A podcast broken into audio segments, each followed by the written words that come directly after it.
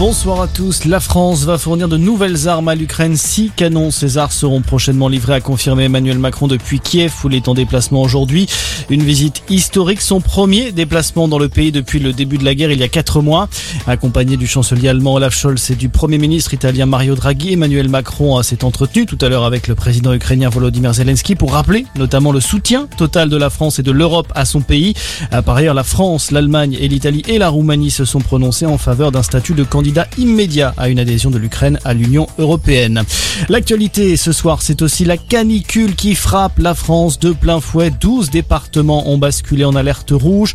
Ça concerne un gros quart sud-ouest de la Vendée jusqu'au Tarn en passant par la Haute-Garonne et la Gironde.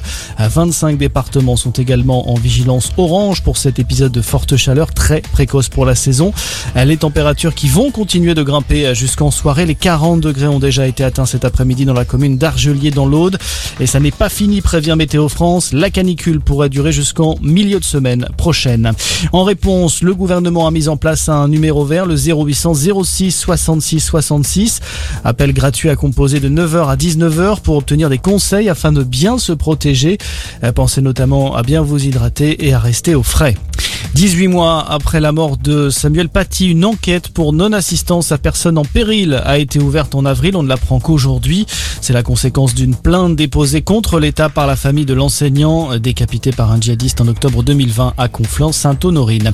Et puis McDonald's passe à la caisse. Le géant mondial du fast-food a finalement payé 1,25 milliard d'euros au fisc français. Un geste qui permet au groupe d'éviter des poursuites pénales après des fraudes constatées entre 2009 et 2020.